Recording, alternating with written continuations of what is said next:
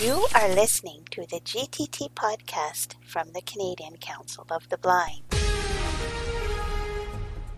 This is the second uh, lecture to do with iOS.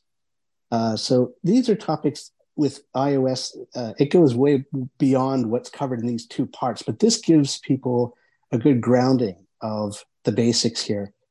Uh, and last time we ended up and uh, uh, we were talking about uh, various parts of iOS, and we stopped before we got to Spotlight Search, is what I have first here. This is a feature in iOS. Uh, it's on the slider bar on the right of the home screen. So if you flick uh, either to the right to the last app on your on your home screen, you flick over once and you hear a slider bar, and it says page something of something, so one of two or however many pages you have um, you can double tap on that now, and that activates something uh, called uh, Spotlight Search. And that's a really powerful search tool that you can type in anything, uh, anything from an equation like a math problem to uh, words to, uh, and it will search uh, for what you type in there through on your iPhone and off of it. So it's a search everything for what I want and it will look for definitions of the word that you search for. It'll look in maps to see if there's locations that pertain to uh, what you've typed in in case you want to go there. You can just double tap on that uh, on the location if it comes up with that in the, in the list and uh, go there. Everything's separated out by headings, so you can turn your rotor to headings and flick up and down to get to the different kind of sections, uh, whether it be definitions or uh, different sources of information. And this this will search through your photos for objects, and now it can even look at at, at uh, basically if you have a photo and it has a duck or plants or something, uh, it will search for the described like if you put in a mallard duck and it re- recognizes a mallard duck versus other ducks it would try and find the photos with mallard ducks versus other ducks and, and put them in the search results for you. So it's really, really powerful. Can go into everything uh, locations, insects, plants, all sorts of different things. And it also searches online. So it will pull in definitions, it will pull in thing Wikipedia articles and different things like that. So if you ever just need uh, to, to know things in a hurry, Spotlight Search can really come to the rescue there. It's fully accessible. Uh, to get out of it, once you're in it, uh, you, you can do the home page uh, gesture, which is from the bottom, and you, you uh, touch you slide up to the first bip, and then you release and you go home. Or you can uh, use the back gesture, uh, the scrub back scrub, which is sort of like a Z. You, you scrub left and right with two fingers on the screen quickly, and that that will uh, get you back uh, a level. So it's it's just a, one of these little features that is it, people should know about. It's there. It's it can be really useful. If you're on an iPad, they don't have an actual calendar on the or calculator on the iPad yet. So it's the way that that you can you can sort of have your calendar and get solutions to math problems by using Spotlight Search of all things. So uh, yeah, on the iPhone, of course, we do have a calculator, and it will open that calculator automatically. If you type in like a math problem, it will zoom you want the calculator and instantly take you in there. So that's the kind of thing that it will do. It will open up relevant apps uh, for you if it deems it appropriate. So it's it's using Spotlight Search taps into Siri's artificial intelligence uh, that that is part of the Siri assistant and uh, tries to decide what results will best fit your situation. So it's kind of doing that behind the scenes, like an awful lot of iOS. Uh, so we're going to talk about apps and folders, how to move apps. Uh, you can edit your home screens. You're not stuck with the order that apps are in. Uh, if you want to say move an app from one screen to another, you go into the edit mode. Uh, when you're on an app in the home screen, if you flick down with your finger and uh, the, the rotor uh, will default to actions, uh, it will land on edit. Um, and you can double tap to add uh, to activate an edit mode. Now, things are kind of on a clock here with the edit mode because they uh, they basically uh, you, you after a while it will leave edit mode. It'll presume that you're done editing, so you don't have forever. Um, but what you can do is you can flick to different apps, and you can flick up and down with uh, with your finger and get at different actions. So you can uh, drag is is where you pick up an app, and you can drag more than one thing. So you can go onto a page, find a few different apps, and and flick down to get to drag. Double tap to pick them up and now you're carrying those apps like puzzle pieces. And you could even go to another home screen and then find another app where you want them to either be before or after. And then flick down with the rotor. Once you've touched on, on an app that you want them near, flick down with uh, with one finger, and you go through different options. So drop the apps before uh, that that app you've indicated with your finger, or afterwards, or you can make a folder uh, and that will create a folder with that the original app that you touched near plus the other apps that you were dragging and uh, put them all in in a separate folder for you uh, when you drop uh, when you drop the app and, and that creates the folder and then you, you drop the apps in the folder so folders are uh, they you, you can basically double tap on a folder to open it and uh, to uh, to close it again, you you can do the home gesture, and that takes you out of the folder again. Um, you can move apps in and out of folders. Uh, if you if uh, instead of having a bunch of different home pages, you could make a bunch of different folders on one home page and put relevant apps in each folder. Like you could have a navigation folder, a work folder, uh, you know, a shopping folder, uh, and and double tap on that folder whenever you want one of those apps. Go in there, find the app, double tap on it to, to launch it, uh, etc. I've I've never really liked folders because you then have to you, you don't have access to status bar uh, and dock when you're in the folder. Uh, so I I generally just use the home screens. But if if you like a more kind of regimented, sort of organized kind of system, you might prefer folders. And that's that's one of these cases where iOS presents you with a bunch of different options uh, in in how to to manage that. And you can always nothing's in stone. You can always remove apps from folders. You can put more apps in folders. You can rearrange the order of apps inside a folder, and uh, you can also get rid of folders if you don't want them anymore.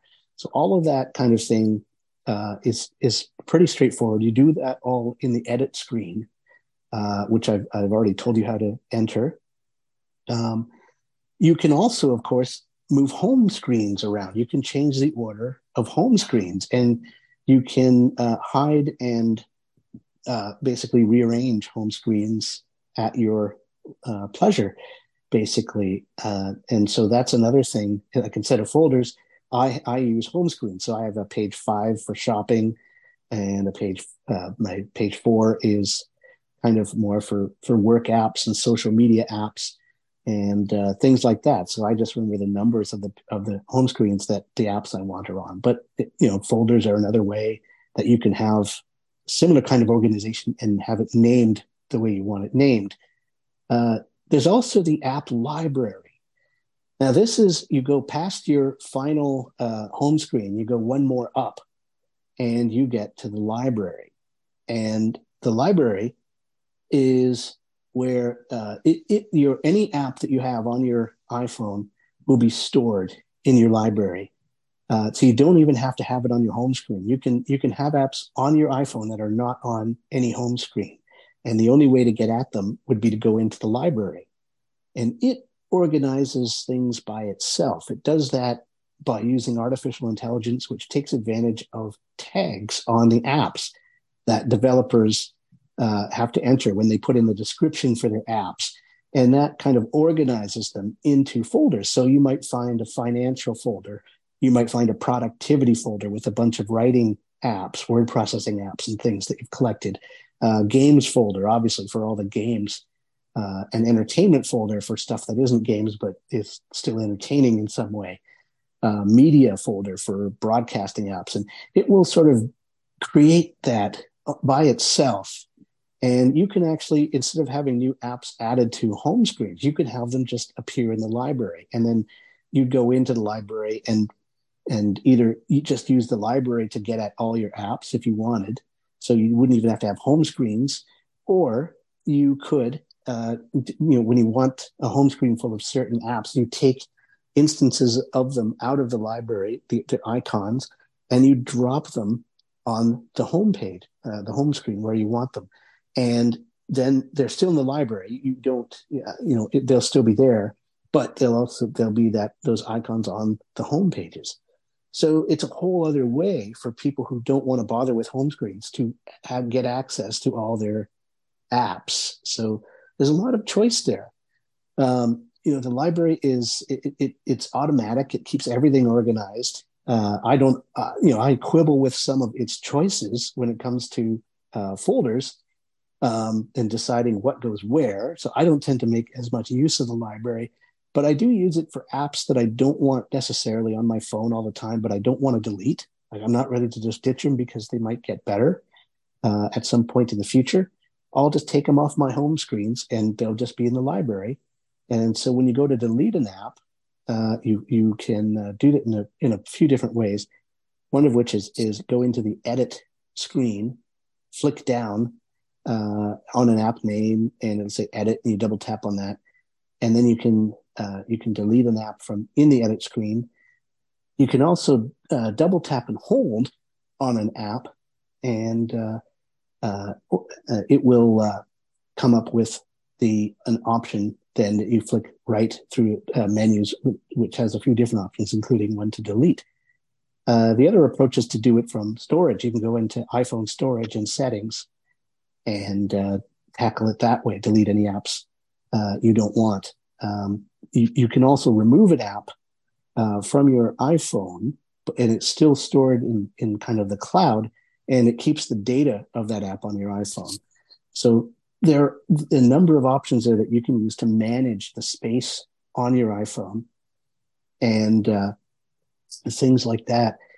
Uh, Apple has really been on an interesting journey to get to this point where we have this kind of control.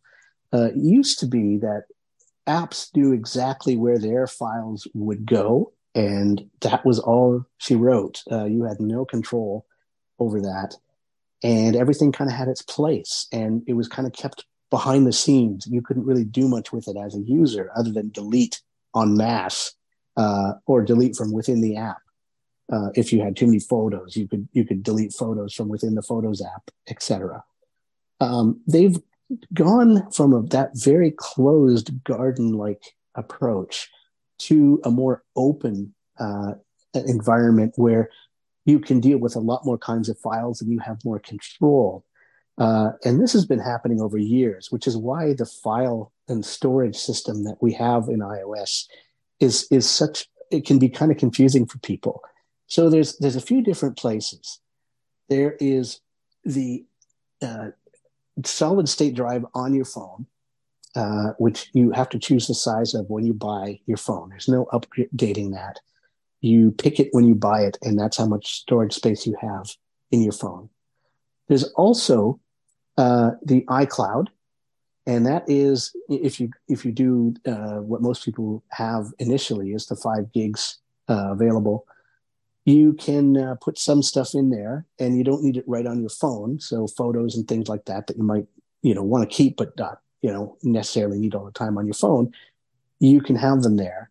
But most of that space is going to be used backing up information from your phone uh, creating the backup that you could restore from if if things go to pot. Um, so that's something to keep in mind. I certainly have found it worth investing in more iCloud space just to be able to handle the backups and uh, and to store other things that I want uh, safe, uh, you know, kept and ready that I can withdraw from the cloud onto my iPhone when I want.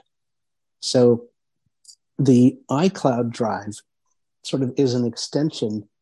Uh, it, it's a, an area of information that you have. It's, it's sort of a bucket that you can put data into that Apple provides and that isn't on your iPhone. And a lot of stuff stuff gets saved to iCloud automatically Uh, in fact, one episode I can tell you about uh, my father was uh, had a new iPad. He had just gotten it. He was uh, wanting to take a picture. He was standing in the driveway of uh, my uh, extended my family, my brother and his wife, and and my nieces were all out there to see Dad come up. And he gets out of his car, takes his iPad to get the picture, and he snaps a picture, and he accidentally drops his iPad. And it was he had just gotten it that day, so he was not a happy camper. It was one of the few occasions they, they saw him kind of tear up and cry a bit because it was it was bad. Like he thought he was uh, out an iPad. You know, those were kind of expensive things. Uh, but fortunately, he was able to go, and they, you know, they they were very good with. It. They gave him a new iPad, and uh, he didn't have to pay anything. Um, the other kind of interesting thing was the picture he took had already been sent to the cloud by the time he, he had gotten to the store, like he had obviously gotten back home at one point, and it, it had uh, gotten on to the Wi-Fi and had sent that photo uh, to the cloud, so that when he took it in and got his new iPad, that photo was there. Right, so things can happen very, very quickly. Um, in terms of that, you don't even realize when things are sent up to the cloud. It doesn't really announce uh, it just happens. You can control what is using the cloud, and you do that in the settings. In the uh, in the the very first thing that you come to is is has your name. If you finish setting up your iPhone, it'll sort of have your name.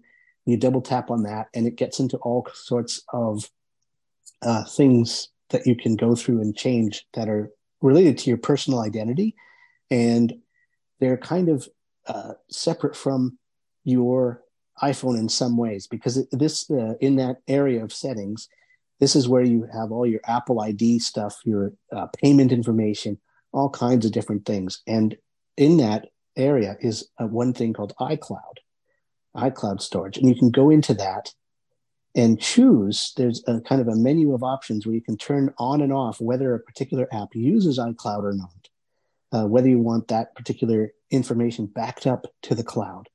And you can really customize that and decide what uses the cloud and what doesn't. And especially if, if you don't have a lot of cloud space, that's a really good thing to think about and do um, because you know otherwise you, you would have to invest uh, yeah, pay for an iCloud space subscription, which is not uh, much. You can get 50 gigs for, I think it's $2 or something a month and uh, it goes up to a couple terabytes at the top end uh, if you want to go that high with iCloud. I think probably for most people, you know, uh, 512 gigs is more than enough. Even 256, uh, you know, is is plenty for backing up your phone and and all the key information because not everything counts against your cloud. So it, what really gets backed up in there is more personal information, books, things that you've stored but if you do things, if you buy anything from Apple, uh, TV movies, um, you know, music album uh, things um, from iTunes, you can still do that. Uh, things like that, um, Apple, Apple Books, they don't really take iCloud space. They're they're not counted against your iCloud space. They're in the cloud, and you can get at them when you want uh, because you bought them. But uh, it, it's not really in your uh, allotment of cloud space. Um, so that's something to keep in mind. And, uh, you know, don't feel that, oh, I have to be very careful which books I pick. No, no, you can get, you can have as big a library as you want. And it will, uh, because what that does, it taps into the store. Basically, you can just re download and delete items that you purchase as many times as you like. So, you know, that's something to, to keep in mind here. Um, now, the only time is uh, to, to think twice about this is if you're in a situation where you're not going to be online. Uh, if you're going up to a cottage or something and there's no internet, then you have to think about what do I want with me on my iPhone, and that's where it can really come in handy to have, you know, a larger amount of space on your iPhone that you would have had to pick early on. Uh, now things have opened up a bit, so you can do things like use flash drives that have lightning ports uh, or other methods of getting information to and from. Uh, Dropbox, you can have uh, things like Dropbox or uh, Google Drive, uh, and different. They're basically different cloud services that you could exchange information between. And the Files app is what facilitates all this. Uh, it's automatically included in iOS, and you can go in and explore. Uh, there's different locations, so it has on my iPhone, which is everything stored on your iPhone, your physical iPhone. There's iCloud Drive, which is everything in your iCloud space, basically. So you can go through and, and either put things there that you want uh, to keep, uh, maybe not on uh, on your phone, but ready that you want to be able to get at, um, uh, and uh, things like that. You can also move things between your iPhone and iCloud, and between that uh, service and others like Dropbox or Google Drive or some others. The other thing, of course, is flash drives. You can put in a flash drive with a lightning port. And as we move it to the USB C era, uh, probably in the next year or two, we're going to see most iPhones ditch the lightning port altogether and go to USB C, which is the more common kind of port for data and charging nowadays. And that will open up a lot more options in terms of accessories that you won't always have to hunt for something with a lightning port. Uh, if you have an iPhone, you'll be able to use USB accessories, including more of these flash drives. Uh, I have one from Lethbridge that uses a lightning port, and you can plug it into the, the port, and it will have just another drive in the Files app, another location that you can move files to and from on and off of that drive. So that's the kind of thing now that you can do that you just couldn't do at the beginning. It used to be way more closed than it is now. So uh, a few different places to go to manage things. So mostly, um, when it comes to storage, look in the app in question first. So if you want to remove some audiobooks, look in the Audible app, for example, and you'll find in there you can flick down on the on the book title if it's on your iPhone. You can flick down and you get a men- menu of options, uh, including remove uh, from device. And you just double tap that, and the book goes off your device. It's still in your library because you still have access to it and you can re-download it, but it'll be off your phone. And it, it, this doesn't take up the cloud space because it's a separate cloud. The Audible app uses a separate cloud. An app like Voice Dream Reader does use your iCloud space for things. So that's something to keep in mind uh, as you get books. And, and, some apps will make use of your iCloud, other apps will not. And uh, depending on what you want to do, you want to think about that. Um, maybe invest in more iCloud space, especially if you want to store a lot of books and things. Um, so that all of that kind of becomes important as you use your iPhone for more things. So if you want to do like large scale moves, you go into settings go into iPhone uh, general and then iPhone storage, and you'll get a listing of all like the amount of memory everything takes, each app, and how much the information and the app takes. And you can go in, double tap on the app name, and you can decide to remove the app from your phone. You can either remove it uh, to the cloud and keep the information so that next time you need it, everything's just ready. It just reinstall. You can go in, reinstall that app, and the information will already be there um, or you can just get rid of an app altogether, which which removes the app and its data, everything.